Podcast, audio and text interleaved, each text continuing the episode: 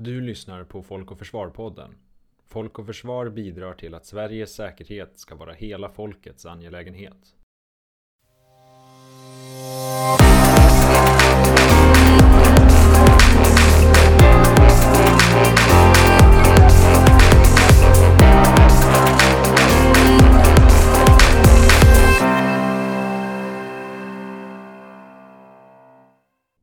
Varmt välkommen till Folk och Försvar-podden.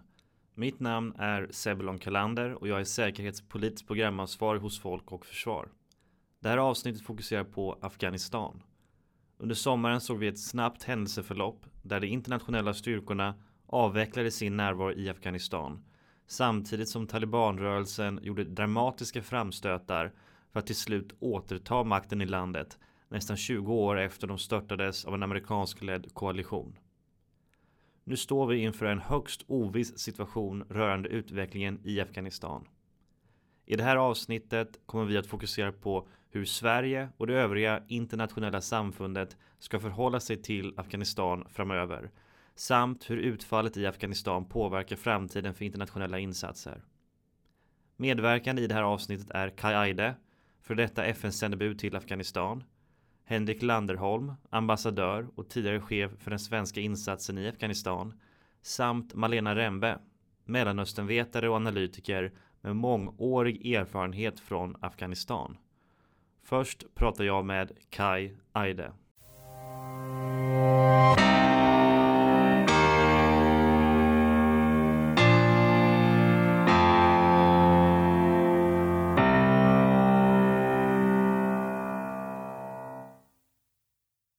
Vem är du Kai och vad är din koppling till Afghanistan?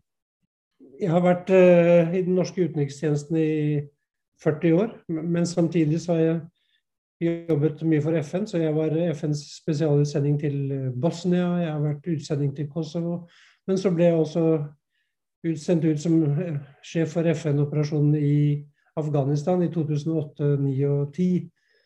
Så det är väl min koppling selvfølgelig. Men jeg, jeg har reist i Afghanistan fra 2003 fram till 2018, så det börjar bli ganska många år nu. Okej, eh, nu har vi då sett hur eh, talibanerna har tagit över makten i Afghanistan och eh, alldeles nyligen så eh, evakuerade USA sina sista trupper från flygplatsen i Kabul. En kort fråga, hur hamnade vi här? Efter min mening är det. Två huvudorsaker. Det ena är att vi vi forsto aldri samfunnet eh, godt nok. Og forskjellen på våre egne samfunn og det afghanske og hadde en tro på at vi skulle kunne eksportere en modell, eh, kunne etablere ministerier, ny konstitusjon osv. på våre vestlige premisser. Eh, den feilen har man gjort eh, flere ganger i dette århundret. Eh, men dette er jo den mest tragiske eh, eksempler til nå. Og hvordan vi går inn steder hvor vi ikke har tilstrekkelige kunnskaper. Eh, om land og folk, kulturer, tradisjoner osv. Så, videre. så er det altså slik at det går ikke å ha et militær styrke bli stående i et så fremmed land i mange, mange, mange år uten at opposisjonen i befolkningen vokser. De forventer seg resultater, de forventer at våre løfter innfris. Eh, og det så de bare delvis. Det vi oppnådde, var viktig.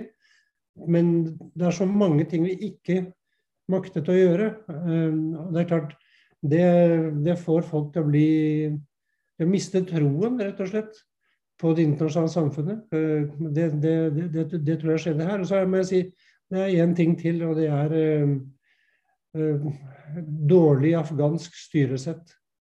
Eh, med en eh, nesten altomfattende korrupsjon som førte til at landets mulighet til å få inntekter inn i statskassen var redusert, og landet har vært helt fram til nå helt avhengig av internasjonal bistand. Så forsto vi ikke hvor, hvor, hvor sterkt egentlig Taliban vokste opp gjennom årene, særlig fra 2006 og framover. Vi skulle selvfølgelig ha engasjert oss i politiske samtaler for mange, mange, mange år siden.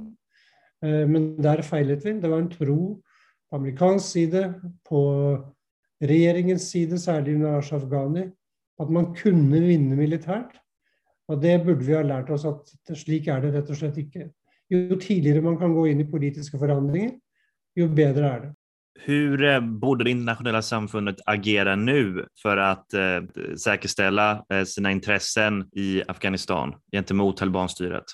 Ja, det är en debatt som pågår. Eh, jag ser att eh, den tidigare NATOs generalsekreterare Anders Fogh Rasmussen i Foreign Affairs för två dagar sedan skrev att eh, nu må NATO bistå med vapen och utstyr och etterretninger till Eh, de som sitter i Panjshir, hvor Taliban ikke har tatt over, og bruke det som et utgangspunkt for en opposisjon mot Taliban. Eh, det tror jeg er helt, helt galt. Eh, det er kommet andre synspunkter som ligner litt, om at vi har et ansvar for å gå inn igjen militært. Den perioden er over. Og jeg håper at ingen vil la seg friste til å skulle begynne å bygge på eh, opposisjonsbevegelser som, som eksisterer. Eh, så er debatten skal vi engasjere oss. Man sier skal vi anerkjenne den nye regjeringen. Folkeretten er vel slik at du anerkjenner ikke regjeringen, men du anerkjenner stater.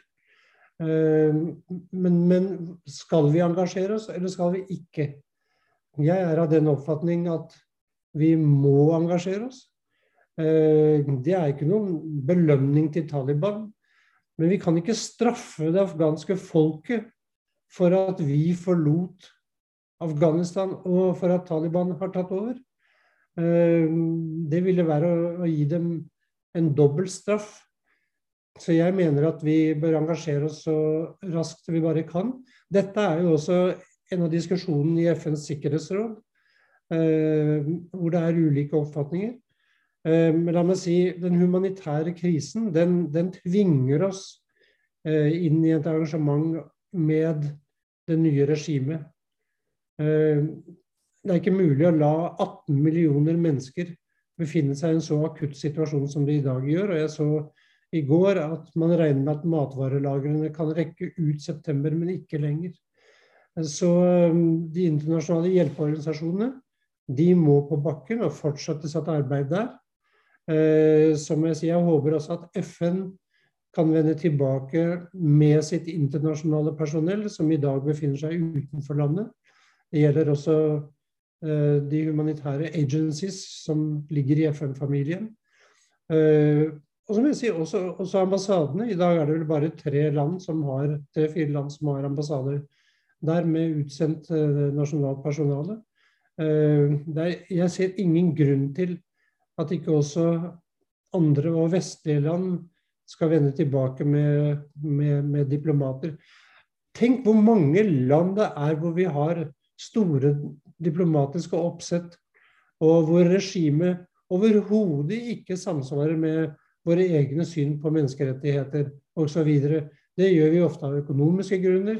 Eh, her må vi gjøre det av humanitære grunner Eh, grunner. Så det, det, for meg er det, det, er det aller viktigste. Og så tror jeg at nå vet vi egentlig ikke hva som skjer inne i Afghanistan.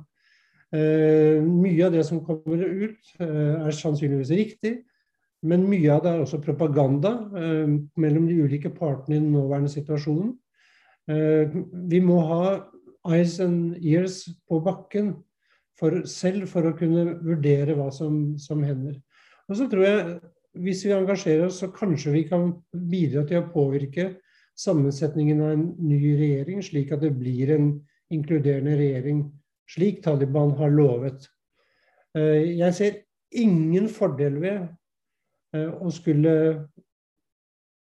forbli utenfor og ikke engasjere oss. Eh, jeg ser ingen fordel i at vi skulle avstå fra forsøk på å påvirke Taliban, selv om muligheten för att göra det sannsynligvis är begränsad. Och eh, Kai, eh, du nämnde ju tidigare att du har en lång erfarenhet av eh, internationella insatser och fredsfrämjande operationer. Kan vi dra några slutsatser från misslyckandet i Afghanistan när vi tittar på möjligheter till framtida insatser i andra delar av världen? Det kan vi helt åbenbart. Um, noe av det er velkjent, og vi har, vi har, vi har, vi har sagt det før, og vi, har ment at vi har lært det før, men vi har ikke det. Det ene er uh, ikke gå inn uten at du har en strategi. Du vet hva du skal, og hold deg til det. Og ikke gå inn uten en styrke som er klar, stor nok til å kunne gjøre den, den jobben du er ute etter å gjøre. Uh, og så er det da noe som heter mission creep. Eh, og det har vi jo opplevd til de grader i, i Afghanistan. Eh, vi skulle først gå inn bare for å slå terroren tilbake og forsikre oss om at det ikke ble noen gjentagelser. Det, det gikk egentlig veldig raskt. Taliban og Al Qaida var, var slått ut tidlig. Eh, men så begynte man å skulle gjøre andre ting. Det er klart at vi i Vesten har et behov for å rettferdiggjøre vår egen innsats eh, ved å påta oss stadig nye oppgaver som er appellerende til vår vestlige opinion. Bygge skoler, bygge sykehus, helseinstitusjoner, bygge veier osv. osv. Med andre ord, vi var midt i en gigantisk nasjonsbygging. Eh, det var jo det president Bush sa han ikke ville gjøre. Likevel så var det han som la ut på dette store prosjektet. Og da må vi huske at uh, hva slags land det er vi går uh, inn i. Og, og, se er det virkelig mulig å få dette her til uh, på noen få år. For 20 år er tross alt altså relativt kort tid når det gjelder å bygge et samfunn av den typen vi ønsket. Det er de fremste lærdommene. Så må jeg si til, til slutt vi må være hardere når det gjelder korrupsjon. Eh, for det som jo eh, er skjedd, er, eh, er ganske dramatisk når vi ser rapportene som er kommet bl.a. fra den amerikanske spesialetterforskeren på Afghanistan, John Sopko. Det andre er når vi ser det ikke fungerer, så gjør vi to ting. Vi sender inn våre egne rådgivere og eksperter, og de tar da etter hvert over jobben. Istedenfor å være rådgivere, så tar de over jobben. Så i stedet for å gjøre det vi kaller capacity building, så driver vi med capacity substitution. Og når de har forlater landet, så sitter afghanske uh, institusjoner igjen med mye mindre kunnskap enn det de egentlig uh, burde sitte igjen med. Dette her med å afghanisere, eller gjøre ting gjennom nasjonale myndigheter, lære dem opp, Eh, det er helt essensiell her. Eh, så vi, vi bygget i stedet opp nesten parallelle institusjoner innenfor, eh, innenfor de ulike ministeriene osv. Så, videre. så er det alltid slik at når man går inn i denne type operasjoner, så må vi bevise for vår vestlige opinion at vi gjør fremskritt. Og dermed så overdrev vi hvor mange skoler som var bygd, hvor mange helseinstitusjoner, hvor mange soldater som var trent, eh, osv. vidare. osv. Tallene ble etter hvert så, så, høye at de ikke hadde lite med virkeligheten å gjøre. Jeg husker den norske utenriksministeren kom til meg og sa eh, Kan jeg se at John Kerry sier 11 millioner barn går i dag på skole? Eh, hvorfor har ikke jeg fått disse tallene? spurte han. Og Da svarte jeg at du har ikke fått dem fordi de tallene er ikke riktige. Eh, de er oppblåst. Og jo mer vi blåser dette her opp, opp gjennom årene, så blir gapet mellom virkeligheten og det vi tror er virkeligheten, større og større og større. og større. Så det vi så, var jo da uh, hvor langt vi egentlig hadde kommet. Vi har kommet langt fra det vi egentlig uh, påsto. Eh, hæren var ikke slik eh, så sterk som vi, vi trodde, f.eks. Og når du da kobler dette med en regjering som ikke har troverdighet i befolkningen, så får du den demoraliserende effekt eh, som vi så, eh, hvor hæren nærmest smelter bort, og eh, Taliban kan ta over relativt enkelt. Det var et langt svar på ditt eh, korte spørsmål, eh, men jeg mener at det er hovedpunkter som vi må ta inn over oss i lärdomen vidare. Nu kommer vi att höra ifrån Henrik Landerholm.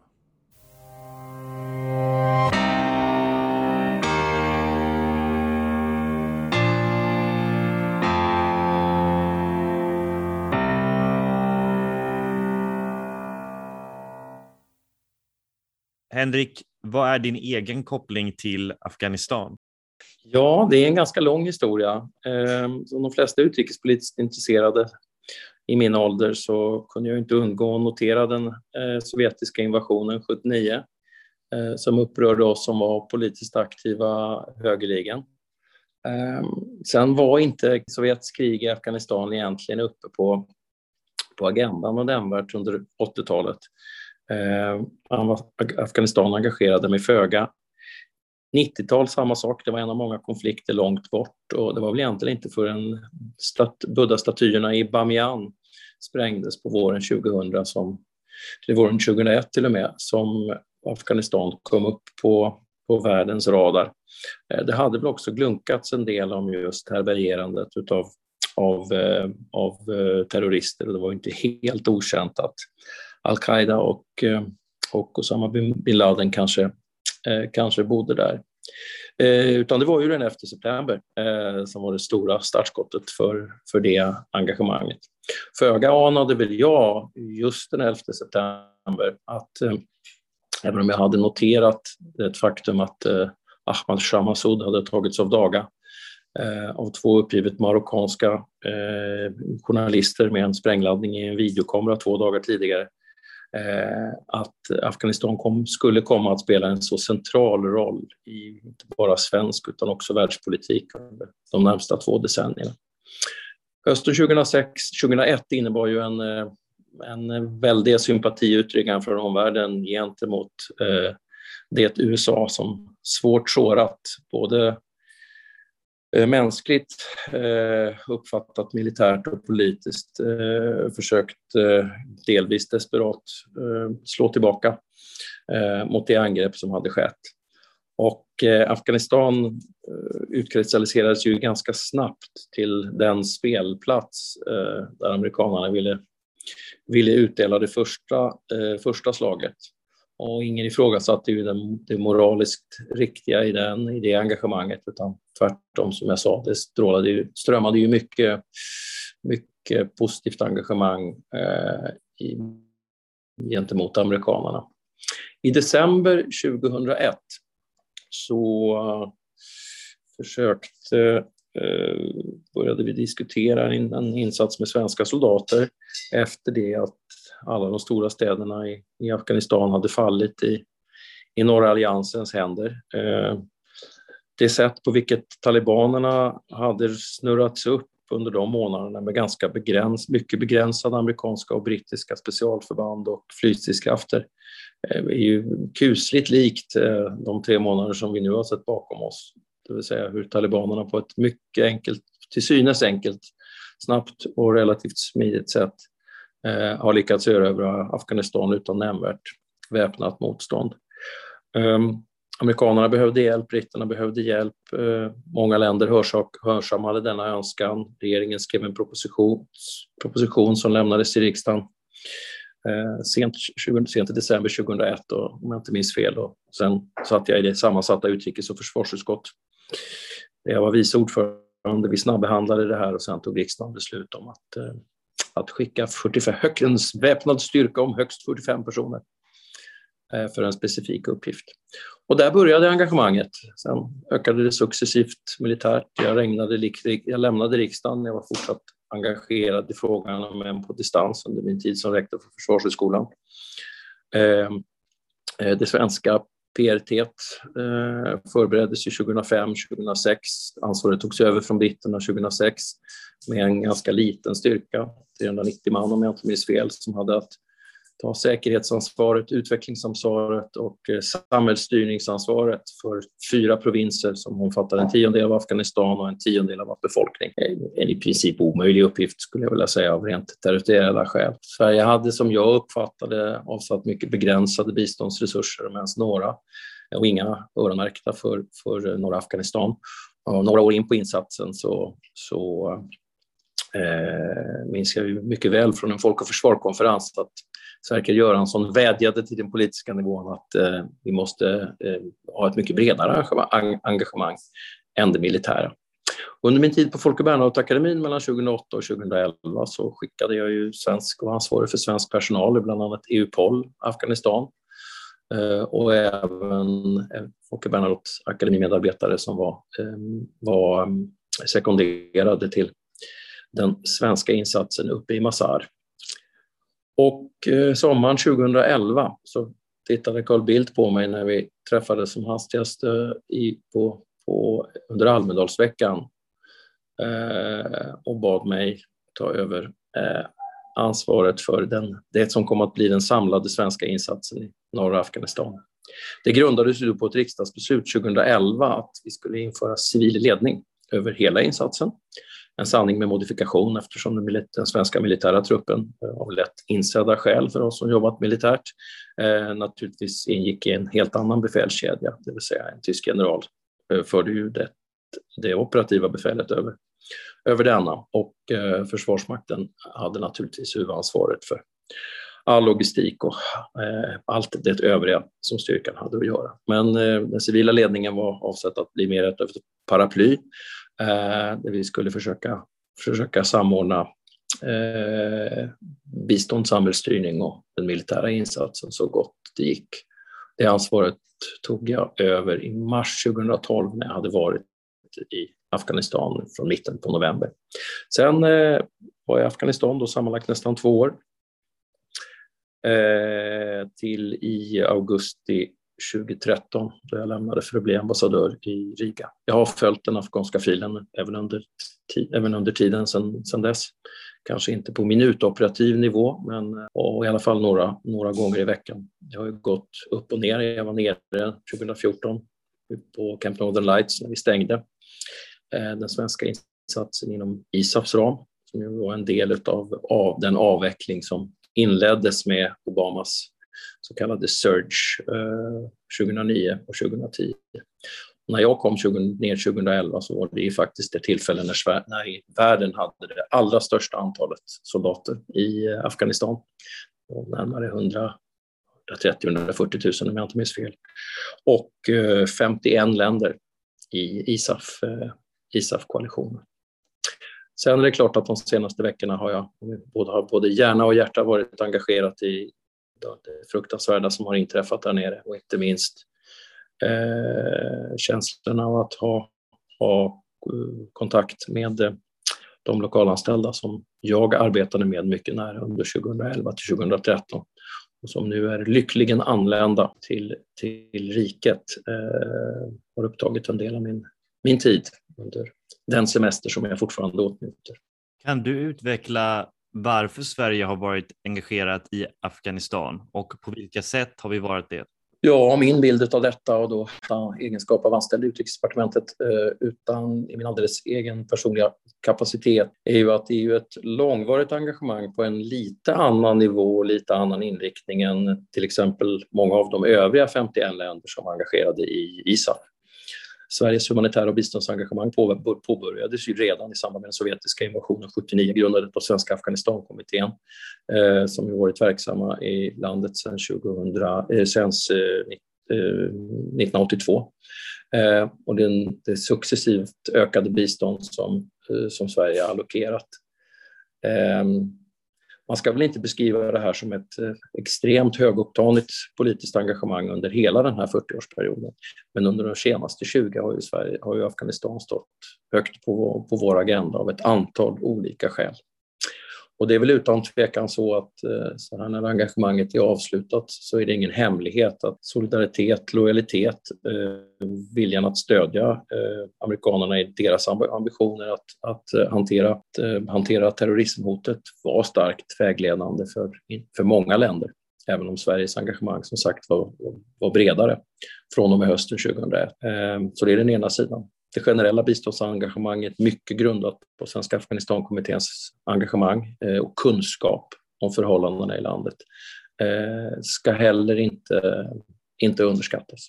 Sen ska vi också minnas att hela besluten var väldigt fokuserade på att eh, de internationella insatserna ju plötsligt, eller inte plötsligt ska jag säga, men förvandlats från en, en, en, något av en biuppgift till en, till en, en huvuduppgift Eh, i avsaknad av det klassiska militära hot som det gamla kära totalförsvaret hade haft att hantera under 50 år. Därmed så vill jag nog hävda att det fanns en, både ett intresse och därmed en beredvillighet, både i det politiska försvarsetablissemanget och hos Försvarsmakten, att också pröva sina vingar i en sån här ny och, och eh, komplex insats.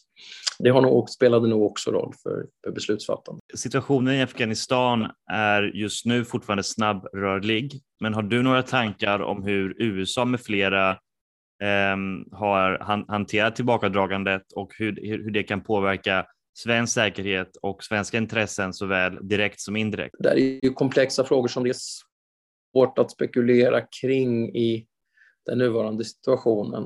Eh, de flesta länder synes ju ganska överens om att eh, det ensidiga amerikanska tillbakadragandet som å ena sidan inte kommer som någon överraskning. Det presenterades av president Obama redan 2009 innan den här kraftiga satsningen på, på utökning eh, och aviserades ju redan då att den skulle avslutas 2014. Så det har ju varit ett väldigt långt farväl. Likväl finns det väl frågetecken kring eh, kring det som många nu betraktar som ett kraftigt underrättelsemisslyckande eh, kopplat till den, den snabba avvecklingen av talibanernas väldigt snabba frammarsch. Det var väl väldigt få som hade räknat med att det gå, skulle gå så här snabbt och så här okontrollerat. Från ett all, allmänt så att säga, fredsmäklings och konfliktlösningsperspektiv eh, hade ju en fredlig amerikanska regeringen eh, på de villkor som ursprungligen uppställdes i, i Doha-förhandlingarna ju, eh, ju varit och, definitivt varit att föredra. Vad jag har förstått har heller inte den afghanska regeringen varken varit enig eller kunna, och inte kunnat komma till en, en, en, en sån finns med som bakgrund för, för det amerikanska tillbakadragandet som när det gjordes ju, då fick eh, rätt mycket kritik och nu har blossat, blossat upp till en väldig storm också, också i, i USA och eh, i många andra länder. När det gäller direkta säkerhetsproblematiken så har amerikanerna på ett fantastiskt sätt eh, eh evakueringen som har skett. Flygplatsen har ju varit, vad jag förstår, helt olidliga. Skedde nu, det har skett under det sista dygnet och som skördade både många afghanska och eh, amerikanska dödsoffer. Eh, I det snävare perspektivet, våra direkta intressen, eh, kanske inte finns så gräsligt mycket mer att säga. I det större perspektivet tycker jag att det är för, ännu för tidigt att, att säga hur detta påverkar Nato, NATO-sammanhållningen, NATOs, NATOs trovärdighet eh, och den amerikanska relationen till bilden utav, eh, av USA som, som pålitlig part. I kölvattnet av utvecklingen i Afghanistan har det aktualiserats en diskussion om framtiden för vårt deltagande i internationella insatser. Har du någon reflektion på det här ämnet? Borde vi ompröva vårt förhållningssätt till internationella insatser? De sista 25 åren har innehållit eh, ofta med inslag av väpnade styrkor. Eh, och det är väl utan tvekan så att de sista 10 har eh, inneburit att många länder eh, satt upp frågetecken till hur verksamt och hur möjligt är det att påverka ett, eh, ett annat land med insatser av den här av den här karaktären. Min enkla uppfattning är väl att varje land är unikt, varje konfliktkontext är unik eh, och därför måste varje enskilt fall bedömas för sig. Eh, där tycker jag att det är lite för tidigt att dra definitiva slutsatser av det som hänt i Afghanistan. Eh, jag har själv spontana slutsatser som delat i många olika sammanhang under de sista tio åren som handlar dels om att eh, den grundläggande designen på insatsen i Afghanistan eh, var behäftad med en hel, eh, en hel del problem. De handlar om att redan Bonnkonferensen i december 2001 ju inte inkluderade talibanerna som ändå var den tidigare, den tidigare regimen och hade ett visst, om inte en starkt, eh, folkligt stöd. Men som en av många eh, aktörer i Afghanistan hade det varit naturligt att försöka få med eh, talibanerna på båten i det afghanska statsbygget efter, efter Bonn. Det missades ju också många möjligheter redan inledningsvis i konflikten 2002 och 2003, ända fram till 2004, att försöka att inkludera talibanerna av ett antal eh, olika skäl. Det finns också andra slutsatser att dra som handlar om korruption och hur man lutade sig mot krigsherrar som blev en integrerad del av den nya afghanska staten. Eh, vilket också det är ett designfel i bemärkelsen att det påverkade ju trovärdigheten och och rätts, upplevelsen av rättssäkerhet. Eh, och därmed också efterlevnaden av de grundläggande mänskliga rättigheter som inte bara är ett västligt påhitt utan Ehm, en rätt till trygghet och värdighet eh, som är en central del i varje stats legitimitet, eh, så även eh, Afghanistan. Ehm, korruptionsfrågan nära kopplad till, till krigsherreväldet och de stora ekonomiska resurserna som flödade in i Afghanistan under lång tid. Inte bara på biståndssidan utan också för eh, militära underleverantörer utav, av, eller underleverantörer till de olika militära, militära insatserna. Allt det här har ju bidragit till att underminera det eh, afghanska statsbygget. Eh, det är klart att det finns likheter med andra länder där vi har varit eh, militärt aktiva och där vi i några fall fortfarande är militärt aktiva. Och ska vi göra någonting så är väl att, inte, nog inte att dra tillbaka våra styrkor, men att sätta oss på vår, vår kammare och kanske göra ett, ett eh, rejält omtag till, både själva och tillsammans med, med våra partner kring hur en moderna interventioner eh, kan fungera på allra, allra bästa sätt. Ur mitt perspektiv, som ändå har en lång militär bakgrund och jobbat länge med försvars och säkerhetspolitik, så måste jag också säga att Ehm, att Afghanistan, en av Afghanistaninsatsens designfel också var att den var över, övermilitariserad. Och att ett civilt underifrån perspektiv, det vill säga att bygga förtroende, demokratiska strukturer, organisationer och eh, institutioner utan korruption och krigsherrevälde. Ehm, och med en, en försiktig ehm, eh, eller ett, skapande av också något som i alla fall liknar ett rättssamhälle ett förutsägbart rättssamhälle eh, sannolikt hade varit eh, en mer fram, mycket mer framgångsrik väg än den. Det top-down-perspektiv som av olika skäl kom att dominera den afghanska konflikten som också innefattade ett antal ganska eh, radikala strategiförändringar, antal ganska radikala strategiförändringar eh, över, som berodde mindre på förhållandena i Afghanistan och mer på de olika bidrags och givarländernas eh, eh, intressen och ibland till och med teoretiska kontexter för hur saker och ting eh, borde hanteras. Allt det här, alla de här metoderfarenheterna bör givetvis ingå i en sån, jag vill inte kalla det omprövning, men en eh, självrannsakan eh, som inte bara är relevant för Sveriges vidkommande eh, utan för hela, hela västvärlden som har varit engagerad i, i insatserna. Och jag är alldeles övertygad om att en sån kommer att bli, resultat, bli ett av resultaten utav det som i Afghanistan inte kan betraktas som annat än ett eh, mycket allvarligt misslyckande på ett antal olika plan. Och avslutningsvis kommer vi nu att höra ifrån Malena Rembe.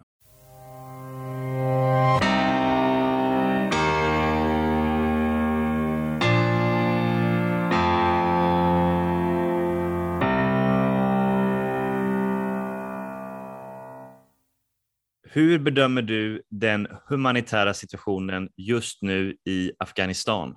Ja, dels måste man komma ihåg att Afghanistan är ett enormt stort land med väldigt stora variationer.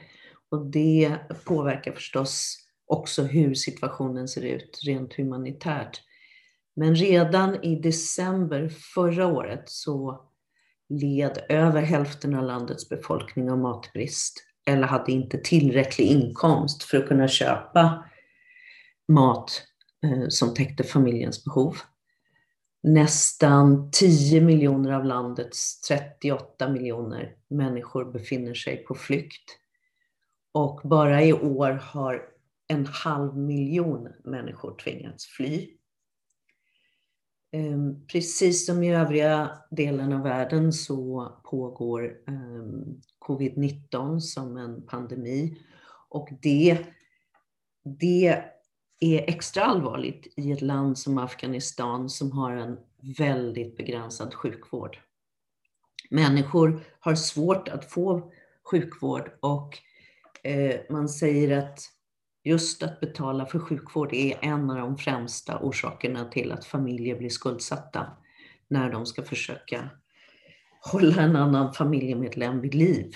Så att säga. Man måste köpa syrgas och sådana saker om det alls finns att få tag på.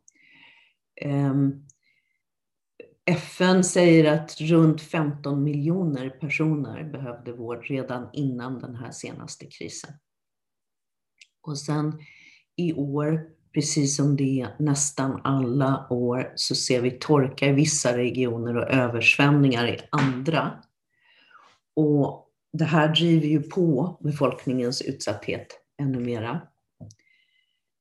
Dessutom så kan man måste man komma ihåg att genom hela den här svåra humanitära situationen så är det också ett land som har präglats av en långdragen väpnad konflikt, alltså protracted konflikt. Och eh, då är barn och kvinnor en särskilt sårbar grupp. Man säger att nästan hälften av de som skadades eller dödades i landet 2020 var kvinnor och barn. Eh, en annan sak som, som gör att den humanitära situationen är, är väldigt svår är att respekten för humanitära hjälparbetare är väldigt låg. Man, ehm, det, sjukhus, kliniker dras ofta in i konflikten, hamnar i skotteld och hjälparbetare skadas.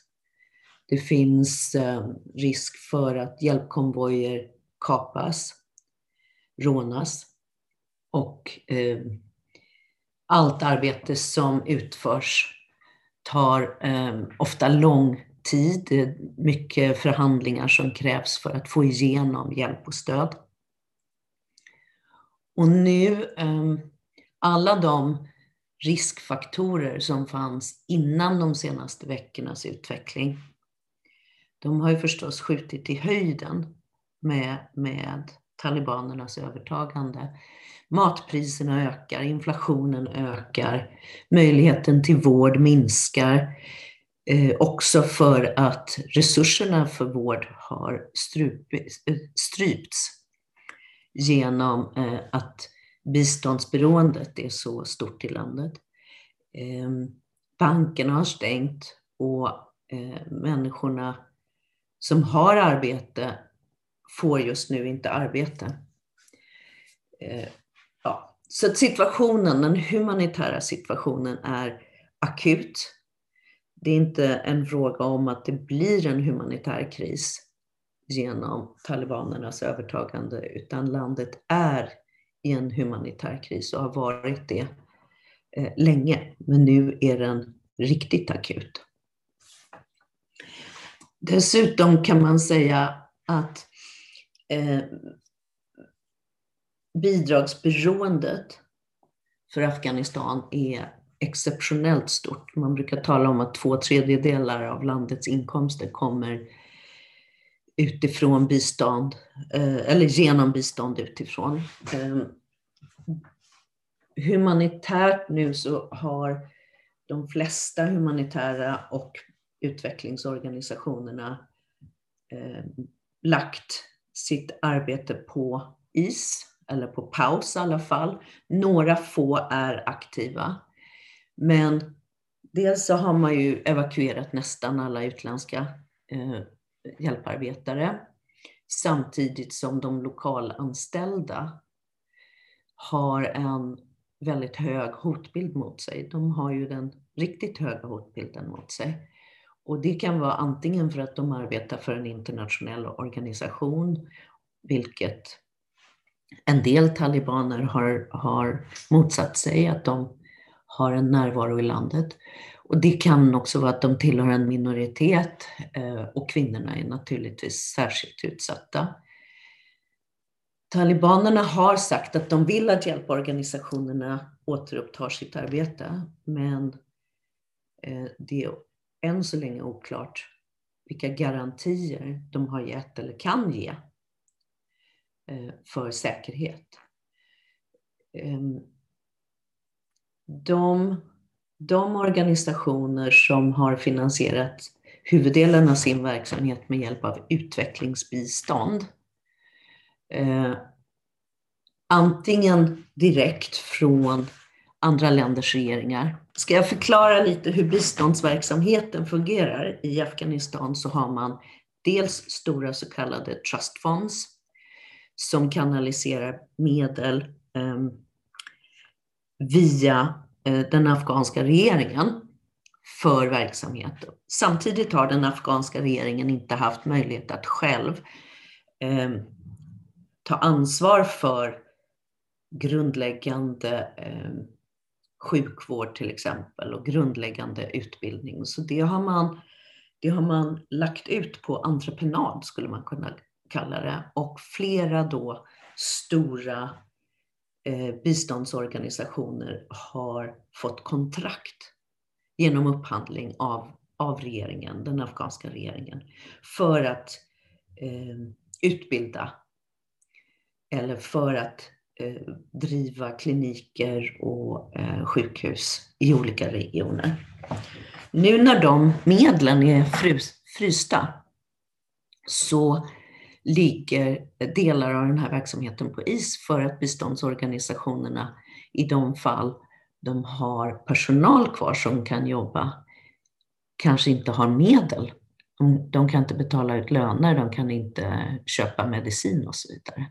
Så den här, och den här delen som man i andra sammanhang skulle kunna säga men det måste vara humanitärt bistånd. Eh, men det går på utvecklingsfond, utvecklingsbudgeten. Det, är då, det ligger nu på is. Eh, dessutom, ovanpå det, den komplexiteten kring vad som är humanitärt och vad som är utvecklingsbistånd, kan man säga att det kommer att vara svårt att importera, att få in varor som, som varor, och det kan vara alltifrån eh, plåster och, och sanitetsprodukter till, till mat, filtar, vatten. Det är svårt att få in de här sakerna nu. Dels genom sanktionerna och dels genom striderna så att eh, gränsövergångarna är, är, är svåra och riskfyllda platser att vara på. Så att jag tror att många biståndsorganisationer kommer att lägga om sin verksamhet i den mån de kan från utvecklingsbistånd till mer humanitärt bistånd.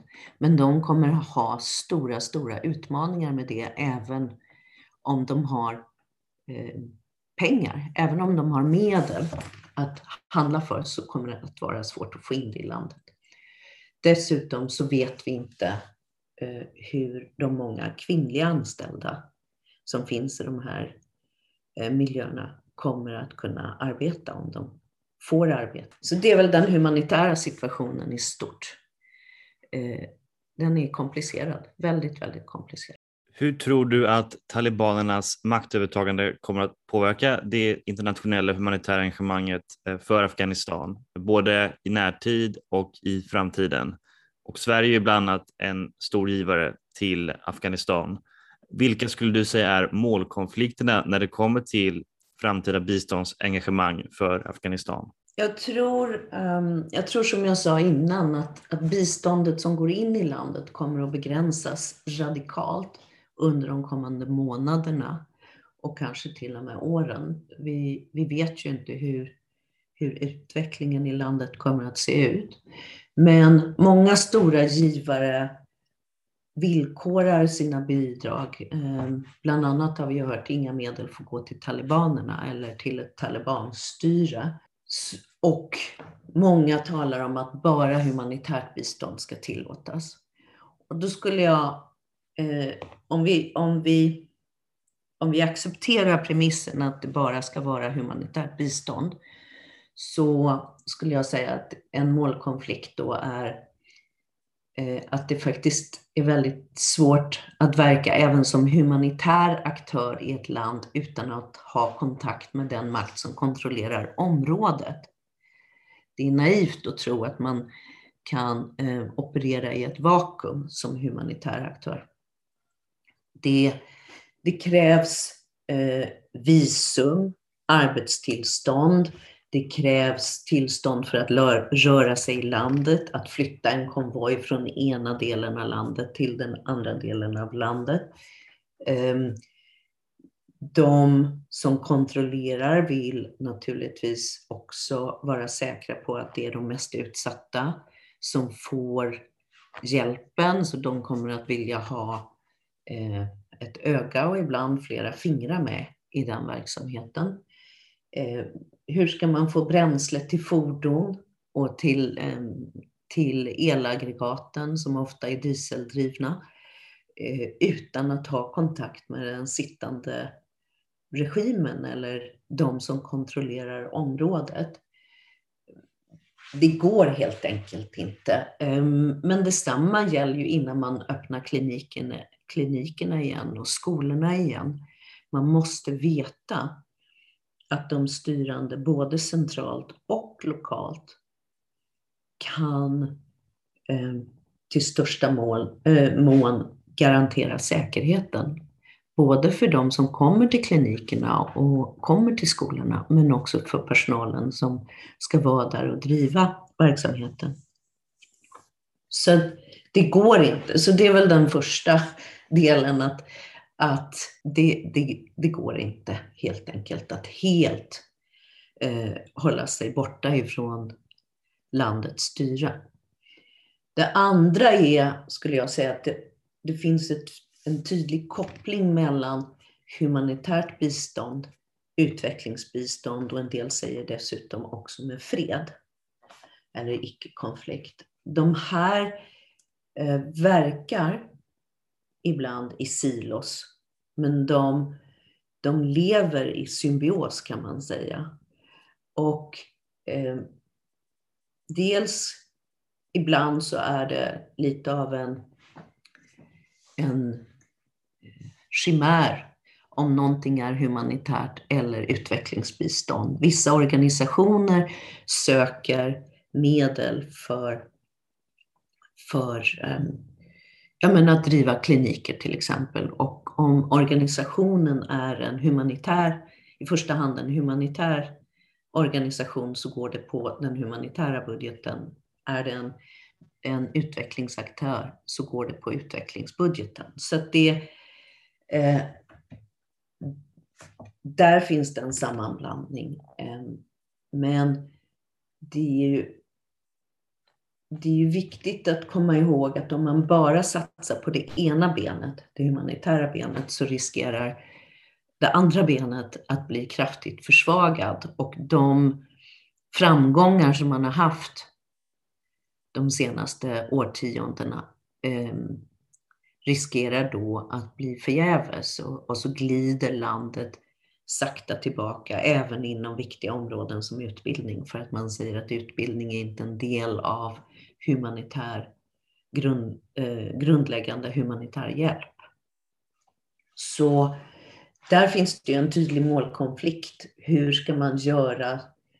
Hur ska man, hur ska man se till att det bistånd man ger inte driver på konflikterna eller ytterligare, driver till ytterligare, leder till ytterligare fattigdom. Och fler förlorar sina möjligheter till försörjning. Man måste komma ihåg att många av de här skolorna, klinikerna, eh, den verksamheten är en källa till inkomst för väldigt många människor i, i många familjer den enda källan till inkomst som de här familjerna har. Förlorar de den så blir de helt beroende av bidrag från den humanitära sidan. Den tredje delen som, som kanske också är viktig att fundera på är ehm, vilka är det som säger att nu ska det bara vara humanitärt bistånd? Det är ju främst västvärlden. Och eh, om västvärlden begränsar sig så kommer andra aktörer med intressen som kanske inte i första hand styrs av mänskliga rättigheter, jämställdhet, minoriteters inflytande och så vidare. Eh, de kommer att ta mark. Och ehm, då får man fundera på om man tycker att det är värt det. Personligen slutar jag nog åt att man måste lägga om väldigt, väldigt mycket av, av biståndet till humanitärt, men man måste verkligen fundera kring eh, är det här är det humanitärt eller kallar vi det nu? Alltså, det är viktigt att det inte blir ett namnbyte på aktiviteter, att det är samma aktiviteter men man kallar det nu för humanitärt. Jag tror också att det är viktigt att fundera på vilka aktörer kan nu uppfattas som neutrala? Vilka aktörer har, har bästa förutsättningarna att leverera de storskaliga insatserna som behövs och kommer att behövas under en under um, och som kommer att behöva skalas upp omedelbart och då kanske det är de stora globala aktörerna som, som man ska prioritera. FN till exempel.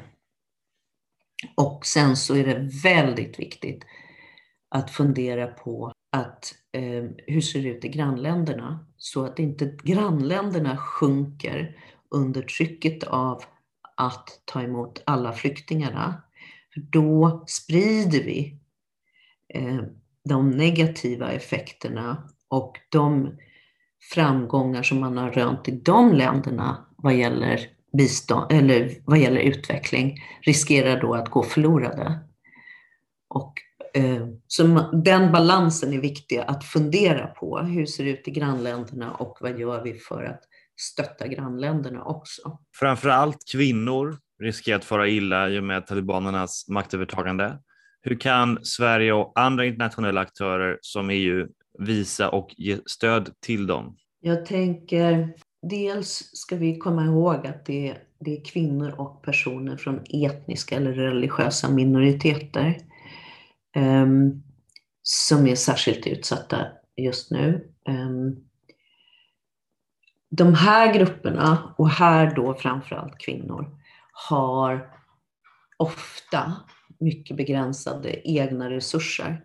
Och det är alltså de som har eh, svårast att ta sig ut ur landet. Och när vi tittar på de, på de flöden ut ur landet som har varit de senaste dagarna så ser man och hör man att det är till stor del män som tar sig ut med sina familjer. Eh, men inte alltid med familjerna medan kvinnorna blir passiva eller passiviserade egentligen och fångade. Så det är viktigt tänker jag. Eh, det är viktigt att komma ihåg att som jag sa tidigare, eh, de här sjukvård, mödravård, skolgång, där har det funnits många kvinn, kvinnliga anställda. I och med att man stryper biståndet så blir de arbetslösa. Så även om talibanerna tillåter dem att arbeta, och det vet vi inte riktigt ännu hur den situationen ser ut, så riskerar vi att göra dem arbetslösa. Det är i alla fall värt att fundera på när man tar tag i den här större frågan kring, kring hur biståndet ska fördelas. Eh, jag tänker att Sverige och andra länder måste ganska snart tydliggöra hur de ställer sig till eh, om biståndsorganisationer inte kommer kunna ha kvinnor i arbete för att talibanerna förbjuder det eller gör det så farligt för kvinnorna att arbeta att kvinnorna väljer att stanna hemma. Eh, kommer Sverige och andra biståndsgivare acceptera att de här biståndsorganisationerna fortsätter att ge lön till personer som eh, stannar hemma. Och i Afghanistan är det väldigt svårt att jobba hemifrån. Det är inte riktigt som i Sverige. Så att, så att eh, vi kommer då ha eh, spökanställda, kan man kalla det. Ehm, Får biståndsorganisationerna göra det och hur länge får de lov att göra det? Och hur kontrollerar man det?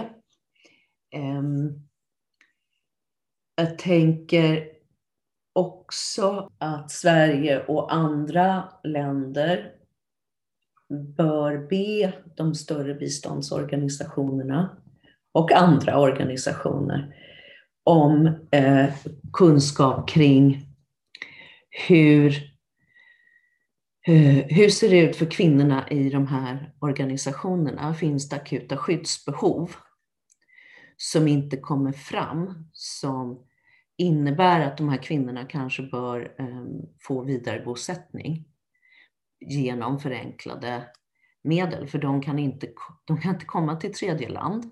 De kan inte ta sig ut med sina familjer. De kanske inte kan be om referensbrev ifrån sina arbetsgivare för att redan det innebär en risk för dem. Eh, de uppfattas som illojala och kan bli av med sina jobb. Eller de blir identifierade av eh, talibaner och därigenom extra utsatta. Så här behöver man, man ska komma ihåg att de här biståndsorganisationerna är naturligtvis, flera av dem reflekterar de rådande patriarkaliska, patriarkala systemen, strukturerna i Afghanistan. Så det finns väldigt få chefer eh, som är kvinnor. Kvinnorna har väldigt begränsade kanaler och de som gör bedömningar av situationen, säkerhetssituationen, är män med, eh, med eh, männens eh, lins, kan man säga, på hur, situation, hur farligt saker och ting är.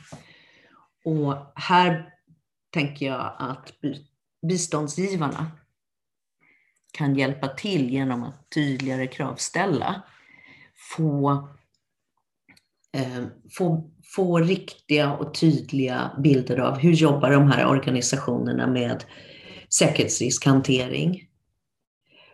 Hur jobbar de här organisationerna med att ta personalansvar för eh, all sin personal, men då de särskilt utsatta grupperna som i, i dagsläget är just kvinnor och barn. Eller kvinnor, eh, om man ska tala om det som en personalgrupp. Men, men det är också minoriteter. Min sista fråga. I kölvattnet av utvecklingen i Afghanistan har det aktualiserats en diskussion om framtiden för vårt deltagande i internationella insatser.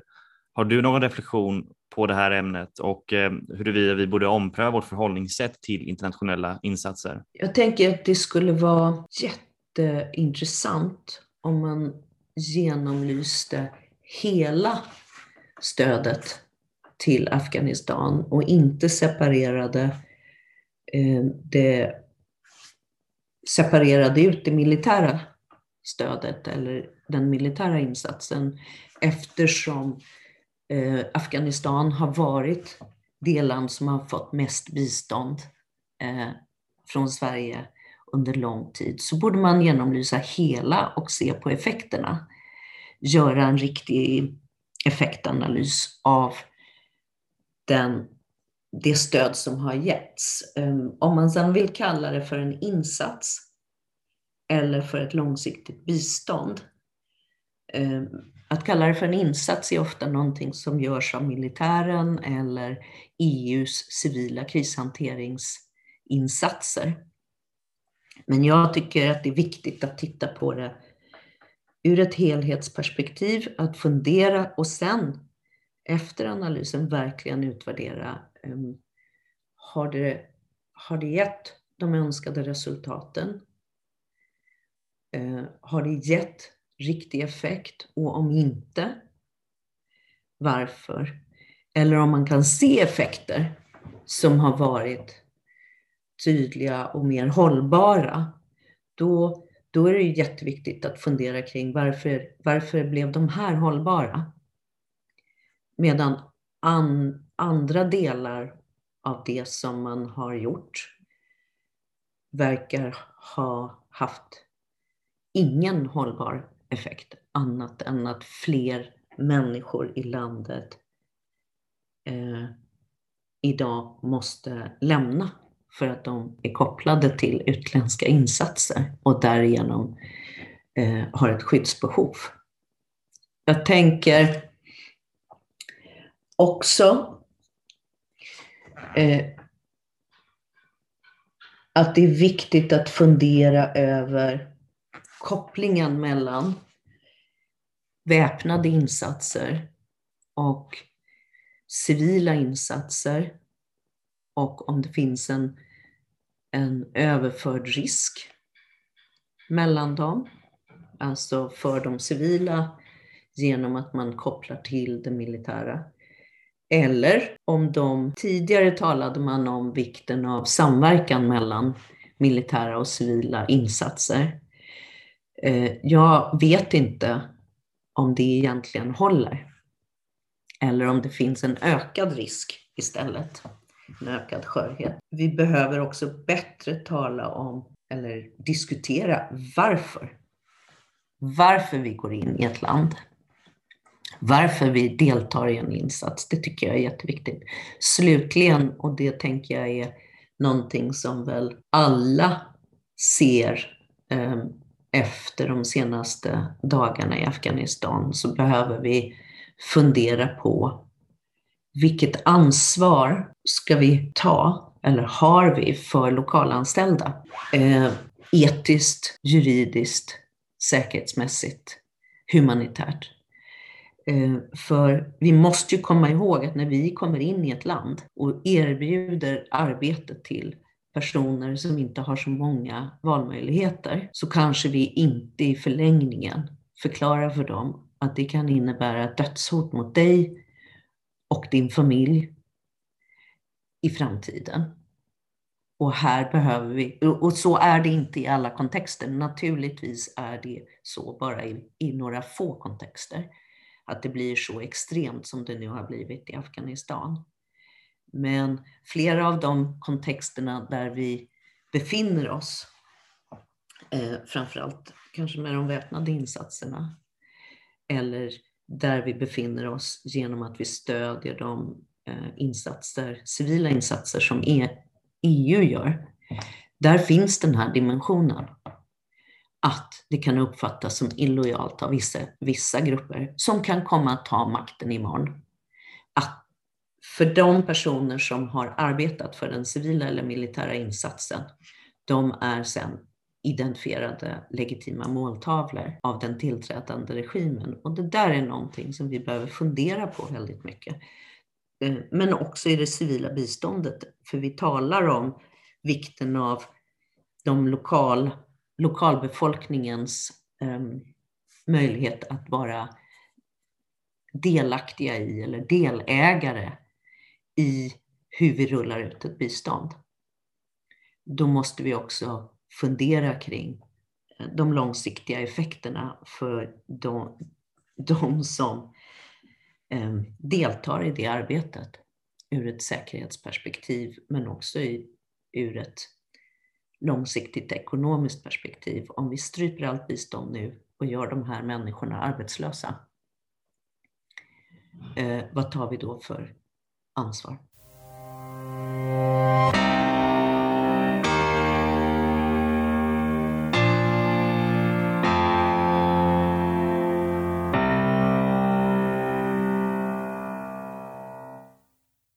Du har lyssnat på Folk och Försvar-podden. Podden är skapad av Sebulon Karlander. För att ta del av mer av vår verksamhet, besök vår hemsida www.folkochforsvar.se